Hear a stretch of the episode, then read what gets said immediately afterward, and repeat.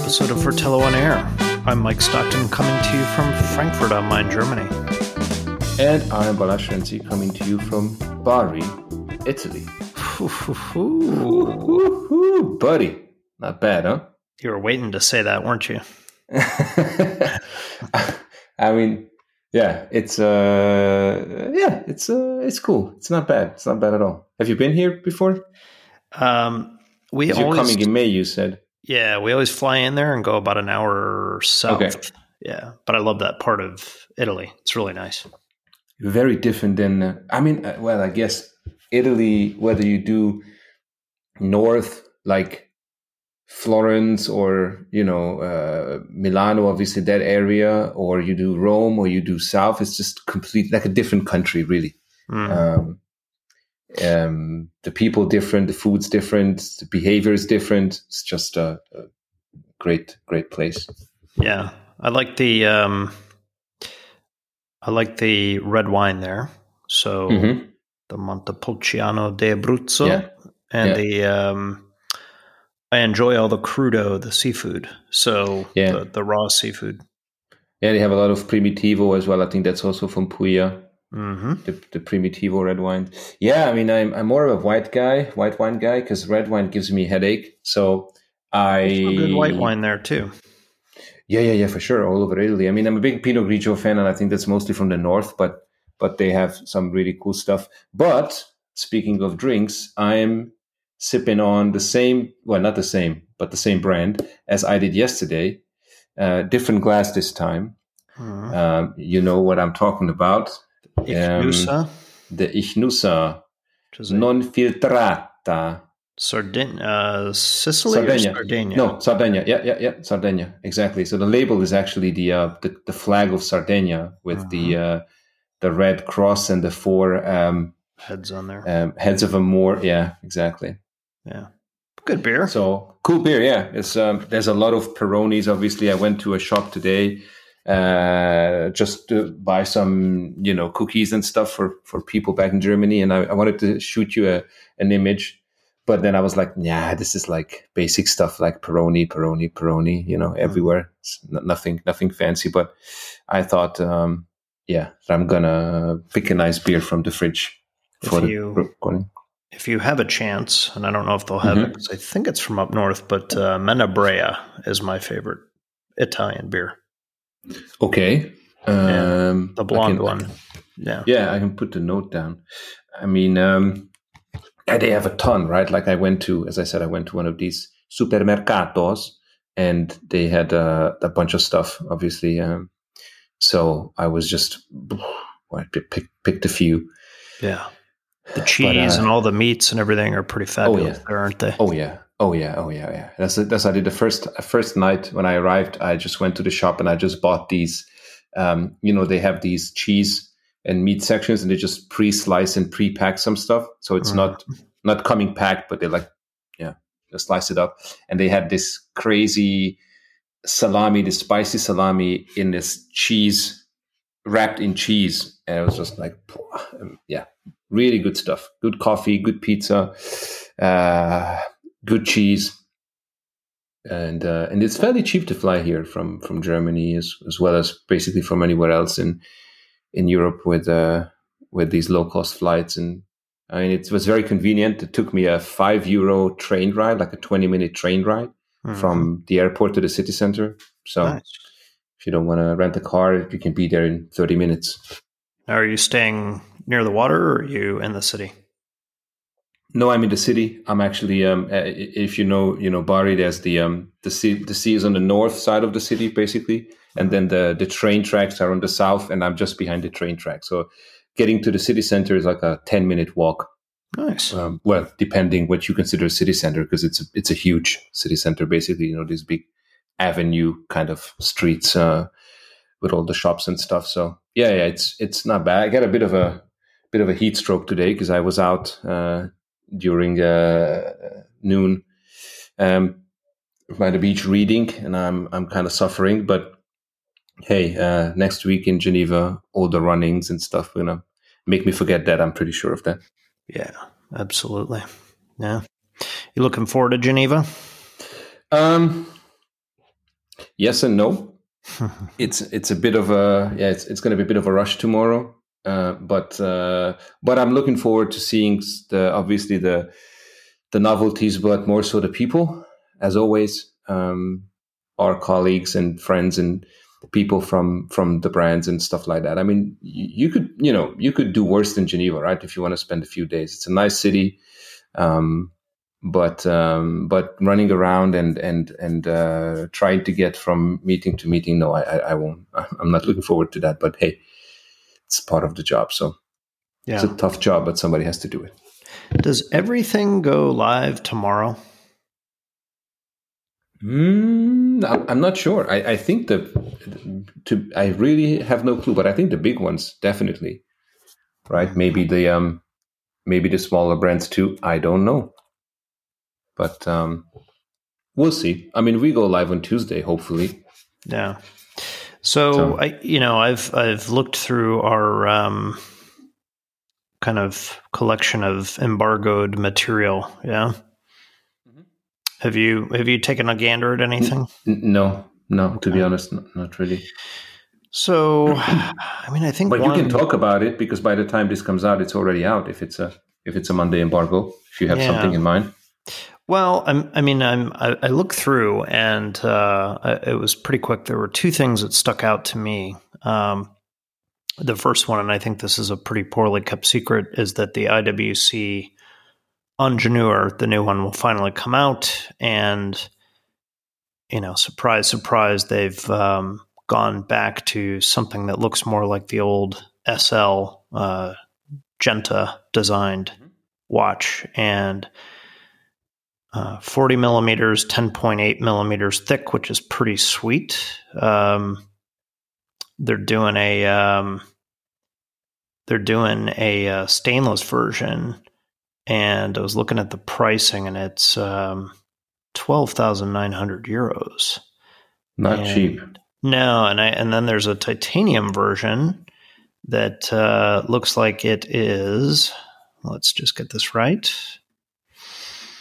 16,100 euros. Yeah, not cheap either. No, I remember chatting a little bit with RJ when he tried these on about, it was about a month ago. I think he went in to wherever they were, London or something, and they were showing these things off. So it's been a long time coming. And I mean, this is an obvious move for them to make, and I think it's a big improvement over, whatever the Ingenieur was that they have today. I think it'll be popular. I really do. So, I mean, IWC is popular in general, right? Yeah, I think so. And I'm going to be curious to see it in person at some point, and I'll be curious to hear about your thoughts on how the quality of the dial and the finishing looks. Because, for that amount of money, it needs to be good, right? Oh, absolutely. Yeah, when it's a 5-digit. And above, then it should be up there. But I think with IWC, I think that's going to happen. It should. At least it should. Yeah. Well, we'll see. And so there's another piece of news that just came out today or yesterday, which is the Beaver family and their latest creation. Or creations. I think the first one was introduced, right? But they showed all of them. Yeah. Well, were they all the same, just different metals? Is it? I couldn't tell. It was like a tourbillon, right? Yeah. Like a lapis dial and 550,000. Yes. Francs, dollars, whatever. It's like, yeah.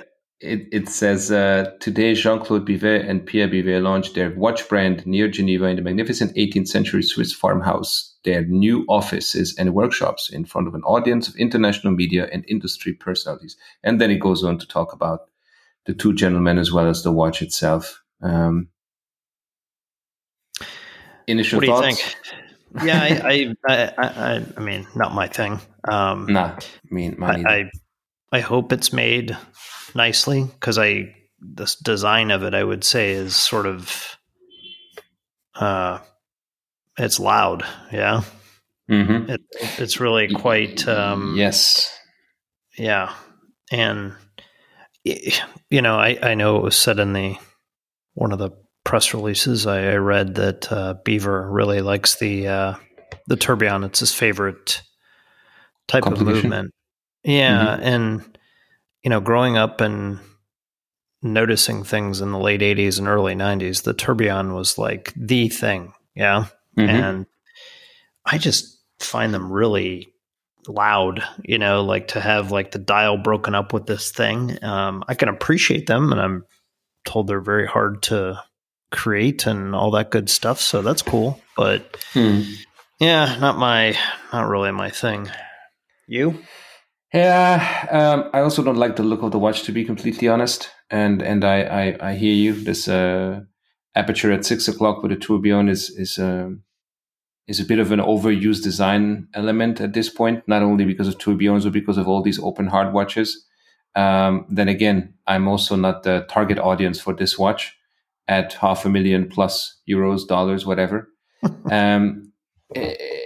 They have a rose gold version, right? They have a titanium version, and they're going to have a two-tone version. And I hate two-tone in this.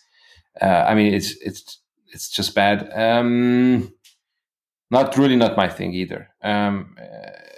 It's curious to see what they're going to do with it. I wish them, all the luck, but I guess that's as much as I want to say about it.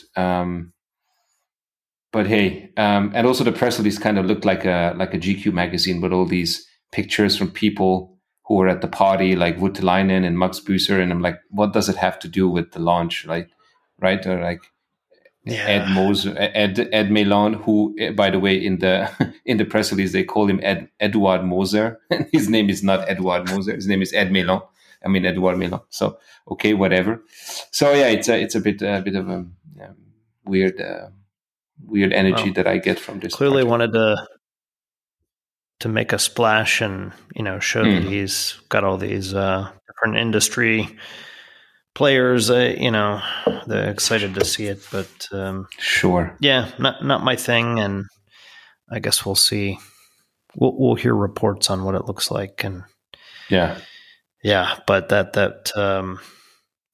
it's also nothing compared to the $20 million Jacob and Co. billionaire watch. Did you see that thing? Well, I love that watch. Obviously, that's my that would be my go-to watch. Did you see the picture? I mean, wow. I mean, at this point, this is just, it's just ridiculous, right? You just put a bunch of bag of diamonds on a watch and just call it 50 million. Okay. Whatever. Why not? Right. It's the most expensive watch in the world. Yes. Because you priced it at that. Exactly. Yeah. I'm kind of amazed at some of the stuff that's coming out, in light of what seems to be kind of an interesting period right now in the markets, although it was, these things were obviously planned well before all this stuff. So sure. I'm curious what you'll come back to from Geneva with, how glam it is versus realistic. I mean, that IWC we discussed is obviously not on the inexpensive side, but I don't think we expected it to be $5,000. Let's see, the other quick things to mention. There's a new Carrera coming out that I scoped. I don't know the size, but it's using that whole glass box case thing, but finally not like a retro model. So I'm going to be really curious as to what you say about that, because I think all of us have sat back and said the Carrera has the opportunity to be a really, it's a great name and all this kind of stuff, but I think the regular models have been kind of big and nothing that really interested me. And yeah, these new ones look good. I don't know the size though, so I'm going to be curious to hear what you say. Yeah, with the Carrera, I think it's either the new ones are either too big and too modern, or they have the re-editions, which look exactly like the vintage ones, right? So there's no in-between kind of. So this could be, I guess, a nice bridge between those two model lines or those two worlds when it comes to Carrera. We'll see. I'll tell you next week. Yeah. So, and then, of course, all the talk has been about the Rolex video and the Tudor video and all that good stuff. So, yeah. A lot of news will hit tomorrow. Yeah, we'll know more next week. Oh, and we can talk about it next week once I'm back and the whole the smoke has settled. Yeah. So we've got a cool show today that you actually discovered or came up with this topic, and we can introduce it maybe after the Handgelenks. What do you think? Sure. I mean, I can. Last time you did the Handgelenks first, so I can jump on the Handgelenks first, and then you can go first, and okay, sure, cool, rock and roll. So I'm wearing. So last time we wanted to record, we tried like 3 times and we failed 3 times, and then we came back, I guess, the next day or 2 days after that. And the first 3 times I was wearing the new Nivada, the Fratello Nivada Grandchain Racing Chronograph. And then the 4th time when we came back, I was wearing the Vulcan. So I talked about that. But I wanted to mention the Nivada. And we kind of talked about this, but those recordings never aired because obviously, we had issues with the recordings. But at this point, everybody knows that we had those 50 pieces released on the 20th. They all sold out in a couple of minutes. I don't know, whatever it was. So I read some comments and people were pissed. And I totally understand. Then again, those pieces will come back. In June, when we start delivering the initial 50 pieces, we'll have some more for sale, obviously not for the pre-sale price, but a bit more expensive. But it was a great success, and I'm very happy with what the watch did, even though it was 50 pieces only, 10 of each color. So not right now I'm wearing the Reverse Panda, and I think I shot you a picture or tagged you in a picture, actually, on Instagram. I took this watch with me to Italy, as well as a few other watches. And what can I say? It's just, I'm biased, obviously, but it's just a very comfortable watch on the bracelet. I still love the look. I love the Reverse Panda, the black dial and the white subdials. I love the bracelet. It's, I wore it yesterday. Today I went to the Grand Seiko. And the day before, I was wearing the G-Shock. But hey, I love the size. I love the wearability. Very legible, obviously, because of the orange chronograph hand and the lume on the hand. So just a cool piece. That's what I'm wearing today, or yesterday and today a bit. Very nice. Very nice. Yeah. No, that's cool. Funny enough, I got a message from our friend Eric in Japan, who sent me yet another picture of the Panda version, telling me how excited he was to get his. So it's clearly on his mind, and people seem excited about it, which is really good. So nice one. Yeah, very, very happy. Yeah. Nice. All right. So what are you wearing? On my wrist. Yeah, so on my wrist today is a watch that I bought back in 1994. And I bought this not too long after graduating high school. Yeah. Okay. So, yeah. So this piece was it is an Omega Seamaster 120M with the serial number 2301.21.00. And it is a 36 millimeter watch. As mentioned, it's chronometer certified. It has an automatic, guessing an ETA. Well, not guessing, it is an ETA in it with date. And the watch I bought, because it was 1994, is two-tone. And it came with a very wide gold bezel, a gold crown, and a gold buckle, black dial, gold hands and indices, and 18 millimeter lug width, black strap. And last night, when I was showing you in pictures, we kind of decided it needed a different strap. So I put it on a burgundy shell cordovan Horween strap. And like a lot of older watches, the gold here has gone a bit pinkish or bronzy, and it's a good looking watch. If you look these up, the 2301.2100 on Chrono 24, there are 8. And there are pieces with like a variety of different hands, like kind of open hands, not too different than on the 300M.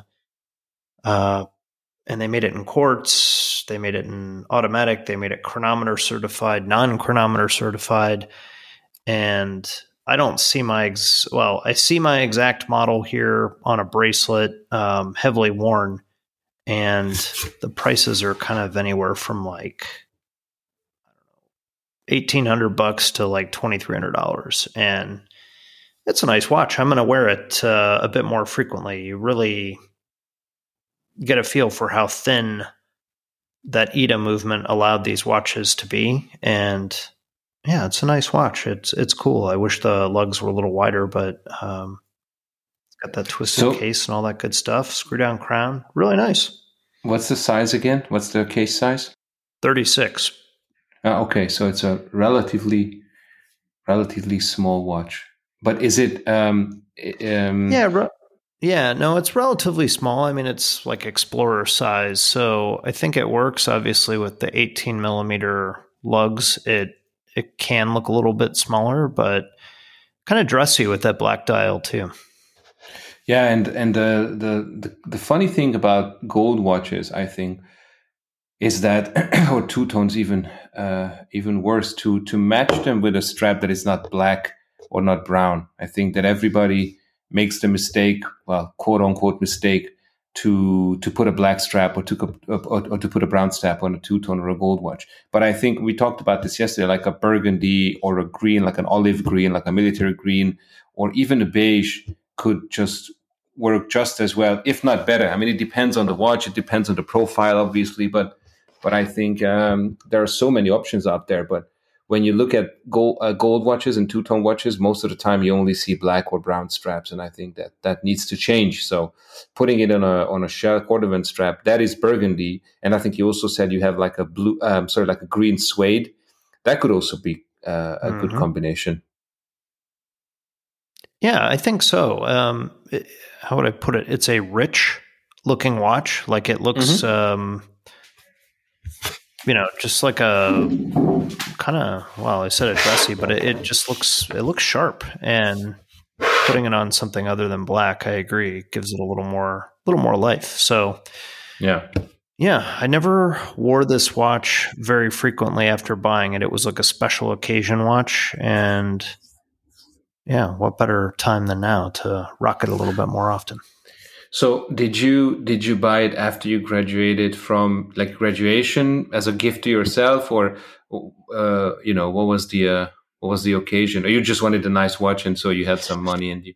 Yeah, I bought it after graduating. I had worked for, by that time, like 3 or 4 years and saved up some money. So this was a lot of money for me back then. It was like $1,100, which.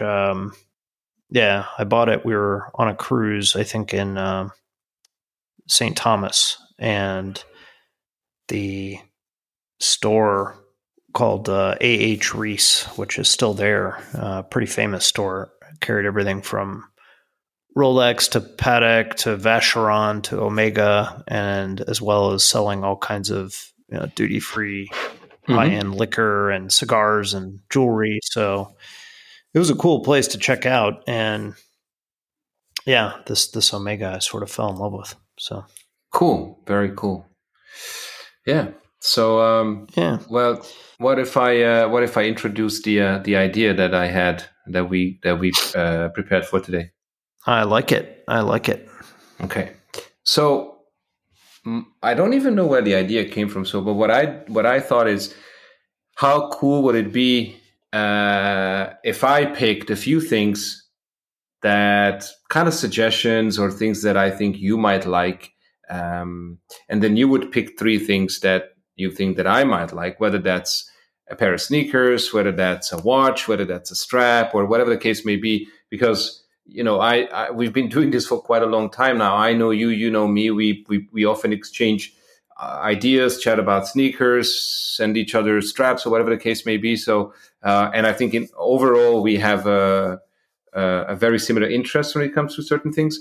So I thought, hey, I'm just going to pick three things that I think Mike would like, and then talk about this on the show, and then you can pick three things that you think I would like. And we didn't really discuss any categories, so I think it's going to be a surprise. And we didn't discuss what we picked for each other, so it's going to be a surprise.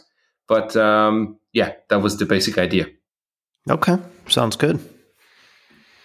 Okay, so the first thing that I'm going to go first, or yeah, I can do. So let me do one, and then you do one, and then I do the second one, and so on. So the first thing I picked is probably the cheapest, and I'm gonna send you a link in the chat. It's because I know that I asked you if you have an AirPod, and you said you do, and I have one too.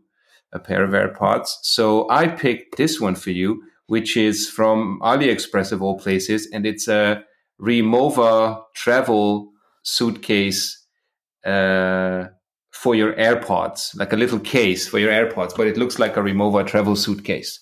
And obviously it's a case for the AirPod. You can put the AirPod case in it, and the handle works, the wheels work, and I think it comes with a bunch of stickers that you can put on the suitcase. It's a gimmicky thing, a bit of a toy, obviously, but I think it's funny, and I thought you'd probably enjoy it. I actually ordered one for myself, so I'm curious when it comes how it is. It's actually pretty cool. Like, so you just slide the AirPods case in there, right? Yeah, exactly. So it protects basically your AirPod case, and of course there's like an opening for the charger and for the speaker, the AirPod, and all that good stuff. It just protects your AirPod case from scratches and whatever, and it kind of looks funny. No, that's really cool. What color did you get? Silver? Obviously. No, that's really cool. I dig that. That's neat. Yeah. You're gonna have to tell me how what the quality is like. No, totally. And if the quality is okay, and you tell me what AirPods you have, I'll get one for you. Nice. All right. Well, thanks in advance. Let's hope it's good. My pleasure. All right. So I guess I'll go next. I pick something kind of, maybe I don't know why. Well, I do know why I thought of it, because I think it's a high quality thing, and also it's not flashy. And while this is not America, and carrying an EDC knife is not so typical or really allowed in Germany. I really like this item, and I think it's something that even if you have it at home in your desk or something, you get a lot of boxes and have to open stuff up. And much like the watches we wear, this is complete overkill, but it is the sort of standard bearer in the whole knife game. And what I chose for you is the Chris Reeve Sabenza 31, and it is with what is called the plain and singo blade. And okay, Chris Reeve. So I've put a link in our chat here while we're talking, because, like we said, we didn't tell each other beforehand, but. If I had to kind of put it, this is like it's like the tool watch of EDC knives, which sounds ridiculous because knives are tools, but there are people who collect knives, and some of them are very ornate with crazy blades and crazy handles and all sorts of stuff. And this one is really simple, made in the US, and Chris Reeve is, this is really the guy who put knife collecting back on the map, I think, or elevated it to a different level. And every once in a while, like something will come up on my Instagram feed with some different knives, or I go to Gear Patrol and their knife reviews, and I look at some and I think, oh, those are really cool. But then I go back and I look at the Chris Reeve I own and I think, I don't need anything else other than that. I really don't. You know, I don't have a desire to collect a whole bunch of stuff like I do with watches when it comes to knives. And this is about as good as it gets. So I don't know. I thought of you because you're a person who likes high quality items, and it's something that you could keep literally forever. And they also don't really go down in price. I mean, you're not going to pick one of these up on the secondary market for half price. They're pretty well loved, and I think they sell everything that they make. So Very cool. When it comes to having a nice knife, this is about it. Yeah, to be honest, I know about this subculture, right? The knife collectors and stuff, and I think there's an overlap when it comes to watches and knives and even pens and all that stuff. But I've never really, done anything other than the what's the French brand? I've got one right here actually, and it annoys me. It's because I don't love using it. The Opinel. Oh, Pinel, yeah, that's the one, exactly. So that's as far as I went with knives. But this one actually, I mean, it's not cheap. It's $425, but it's a titanium. It has titanium handles, and it's a very cool design. And you're absolutely right. I don't mind spending money on something that I know it's good quality and that it's gonna. Well, maybe the value is a secondary thing. It might not keep its value, but definitely something that works, right? That's why I like stuff that are expensive, but they're expensive because they're working, not they're expensive because they're hyped, if this makes any sense. Like, I would buy a pair of Red Wings because they're working and they're fine, rather than a pair of, I don't know, Gucci loafers. I don't know. So that's kind of what I think. But having said that, this is that's a pretty cool looking piece actually. The only question I have is what's the European or probably even German law when it comes to blade length? Like, you know, because I think there's a problem, right? After a certain length, it's considered a weapon or. Yeah, so the reality is in Germany, you really shouldn't carry this because I think you can open it with one hand with that thumb stud.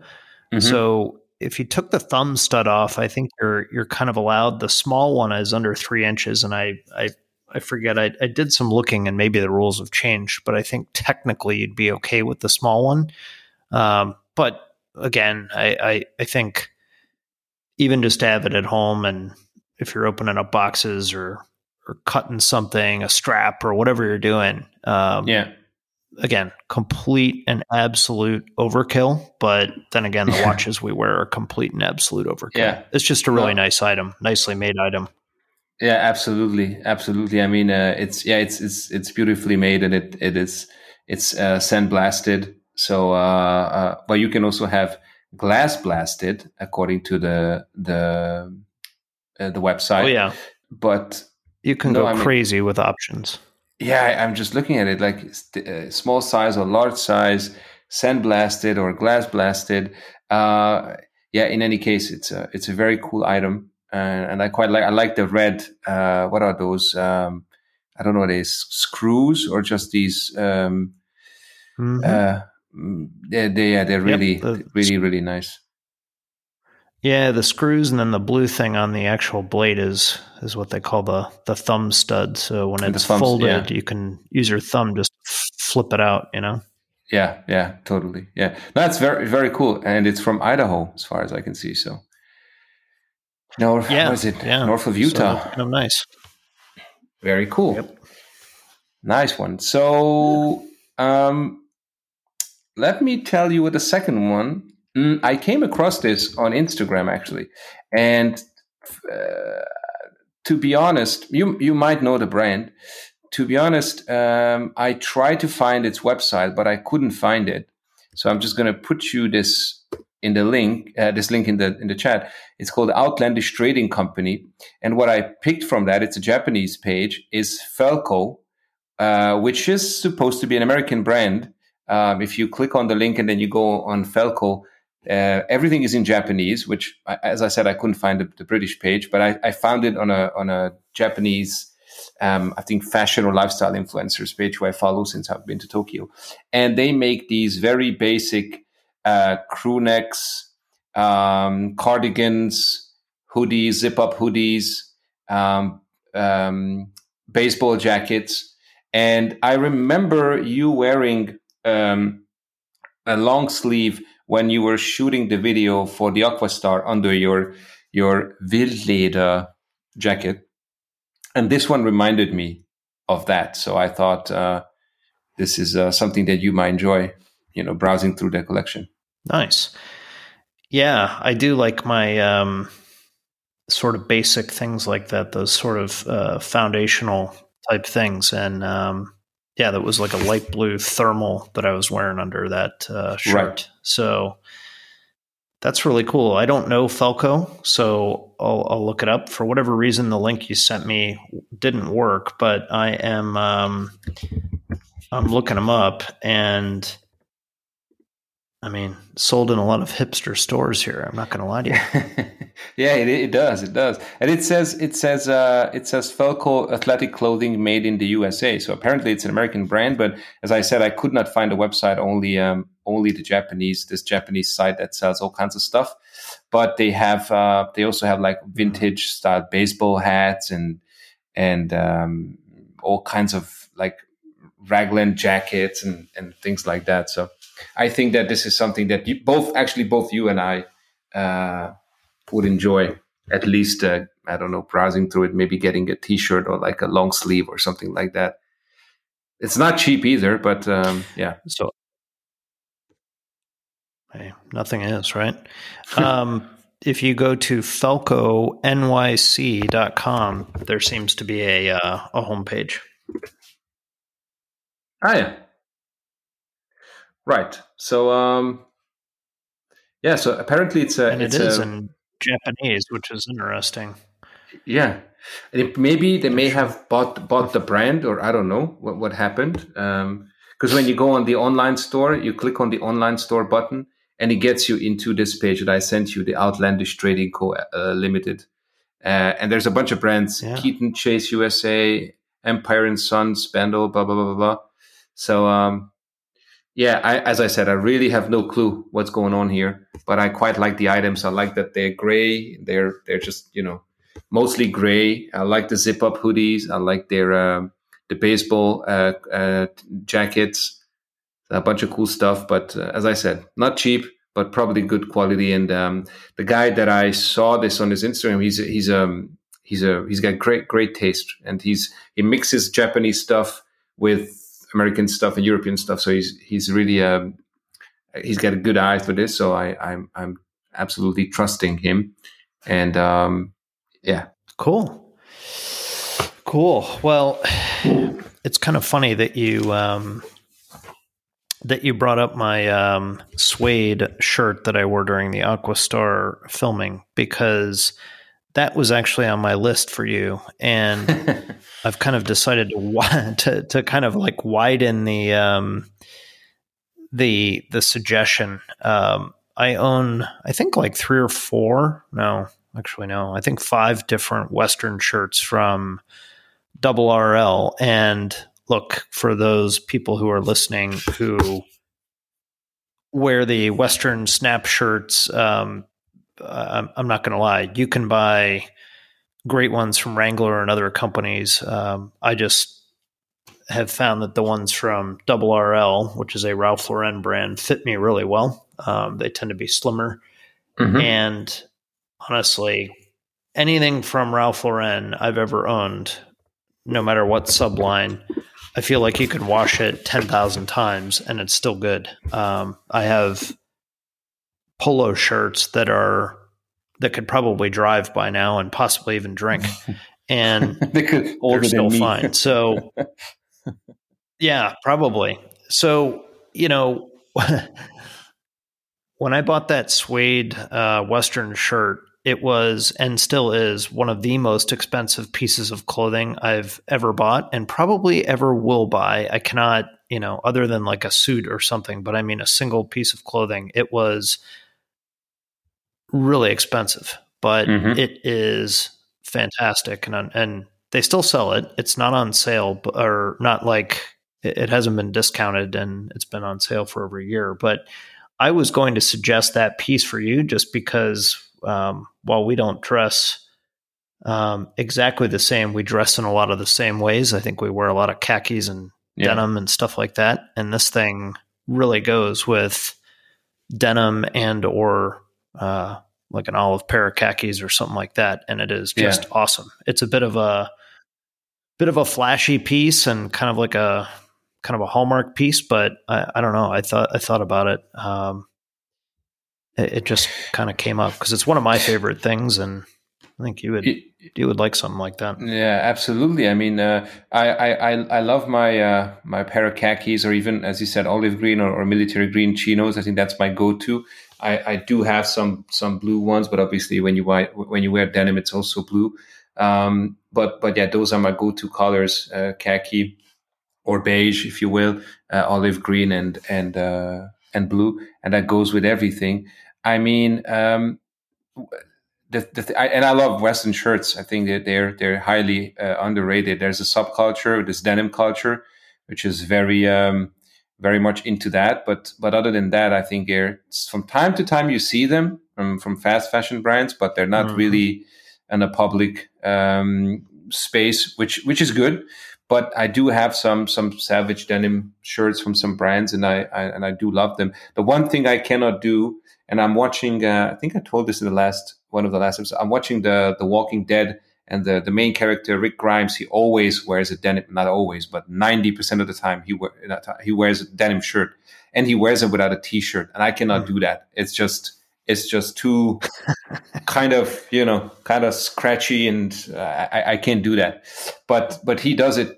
And I also have the feeling that denim shirts are a bit stiff. They're a bit thicker. So they're not really, you know what I mean? Unless you buy like a size larger than you are, it's kind of not that comfortable. At least that's my feeling. But in any case, I love that style. And there are so many cool brands. And obviously, what is RRS, like Ralph? What's the abbreviation of Ranch? Yeah, like Ranch, Ralph Lauren or something. Yeah, so that's obviously up there. I see this on my Instagram feed from time to time. These crazy, like native pattern inspired shirts and jackets stuff. Jackets. Yep. Yeah, that's the one. And this one, yours is the, I think I found it. It's the suede Western shirt jacket, right? Yep. That's it. Yeah. That's not a cheap one for sure. It's but horrendous. I mean, it's leather. Yeah. Yeah. It's an expensive piece of clothing, but it's, yeah. I mean, as you said, this is something that you probably don't need to, if you take care of it, you probably don't, and you don't lose. Well, you can lose, but if you don't gain weight too much, then you can definitely keep this for decades, I'm guessing. A long time. Yeah. So lastly, obviously I cannot not bring a watch, right? And I thought about two brands. One was Timex and a specific model line within the Timex family, which, by the way, Timex catalog is huge, but then I decided against it. It is huge. And so yeah, it was maybe if we do a second episode, I'll bring that. But for now, I brought you this one, which is the new Citizen NC0206-18E, a watch that has obviously the caliber 0200 in it, and so. The reason I picked this watch is because obviously it's a Citizen, and everybody knows that you love your Japanese brands more than any of us, I guess, at Fratello. And when it comes to Japanese brands, you have a collection of Seikos, obviously, but also Citizens, But this is not a vintage one. This is a new one. But it's a limited edition of only 90 pieces. And it comes in a leather strap, in a beautiful case, beautiful dial, sub-dial at 6 o'clock. And as I said, inside is the Citizens. I think the caliber came out probably 2019, was it? 2020? No, 2021, I guess. But that's when York did his article. Yeah, exactly. So it's not the first model. I think it's the second or the third one in line. But I really enjoy this one. I like the leather strap. I like the buckle. I mean, the folding clasp, sorry. The display case back. I like the pattern on the dial. Basically, love everything about the watch. And I'm sure you already know the model, but yeah, that's what I picked. That's awesome. No, that's a great choice, and I'm kind of itching to get into one of these high-end Citizens, and this one is really badass. I saw the Citizen, so the one that, like you said, debuted this movement a couple years ago. I happened to see it when I was up in The Hague, because I think the team had it and was passing it around, and it was actually really nice in person. And the second piece is really cool. So yeah, that's a great choice. And I don't know, I got to think about where the heck I would be able to go see one of these in person. I don't know. Do you know where we could find one of these? Japan, probably. Yeah, that's true. I don't know if there's is there a Citizen store in Frankfurt or something that sells this? There might be. I'm gonna have to look it up. I don't know, like, for these high end ones, where in Europe you could find them. Yeah, I mean, this is I quite like the fact that is a bit different than the first model. I like, as I said, that it comes in a leather strap, that the rotor is gold, and it gives a bit of a an edge compared to the first model, and it's just an overall cool piece. Well, price wise, I'm not exactly sure where we are compared to the first one, but I'm sure it's not a cheap. I'm not either. So it looks like, by the way, I could go to France. There are 6 shops in France. There's nothing else listed, by the way, outside of Asia except for France, which is really wild. I don't know. Don't get it. So okay. But I dig it. That's for sure. I mean, at the time when this came out, the price was not disclosed. But in some of the articles, they speculated back then that the price would be around 6,000 US. So roughly the same in euros, which I think is not too bad, right? It's not a cheap watch. It's not a cheap Citizen, but I know we're throwing these words around. Oh, it's not expensive. It's affordable, this and that. Of course, it's a lot of money. I get it. But still, I think it's not an outlandish price. No, I think it's, again, I mean, you have to assume similar quality to Grand Seiko. And I think it's just about choosing which one you like more and being comfortable in that price range area, that you're getting something, that's not like your $200 Citizen for sure. No. But it's also something that I think down the line, it will always go down as something special from the brand. Yeah. No, very cool. So nice. Happy you like it. Well, I've got to bring a watch to the game too. And I thought long and hard about this actually.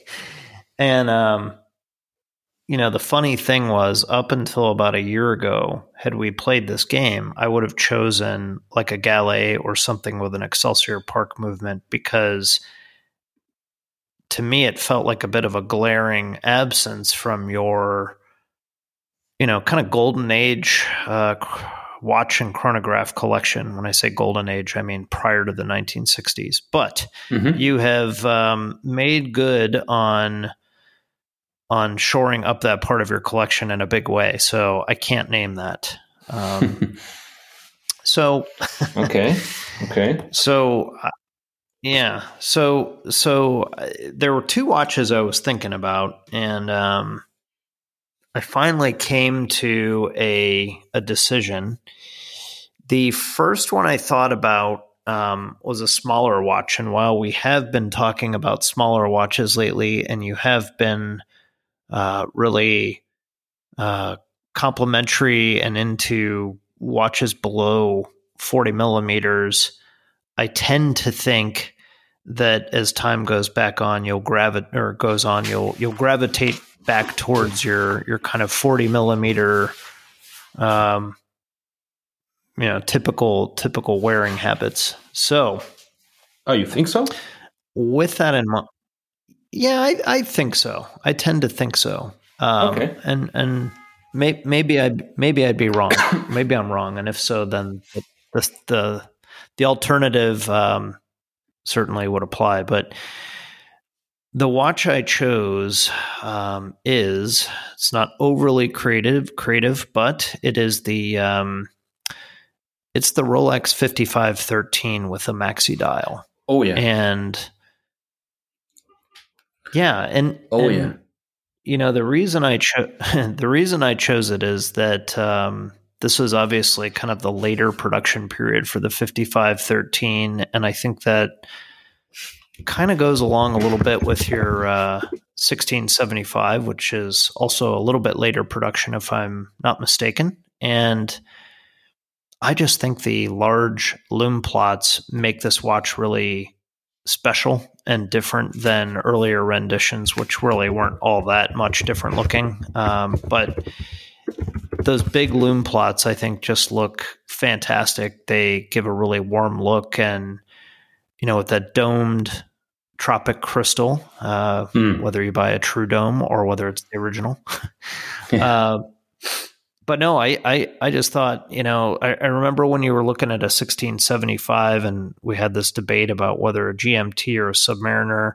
And I think for you that was the right choice to go with the GMT, but I still don't think that owning a GMT makes having a Submariner, a duplicate affair. I think it is a different watch, despite the fact that they've got, a similar case. The bezel itself is somewhat similar. The design and the dial is not even that different. So I think with the type of clothes and the different things you wear, I think a 5513 in nice condition would be a pretty sweet ad. As they say, you hit the nail on the head with that one, because you're perfectly right. My 1675 is from 1967, and I know that the 5513 also was. You could go back there, and you can go all over to the 80s. But more important than that, there is in my birth year, the 5513 was still in production. So my ultimate goal would be a 5513 from my birth year, which is 1984. And to be honest, if I ever gonna buy another vintage Rolex, and well, there you go, I just bought another one just a few months ago.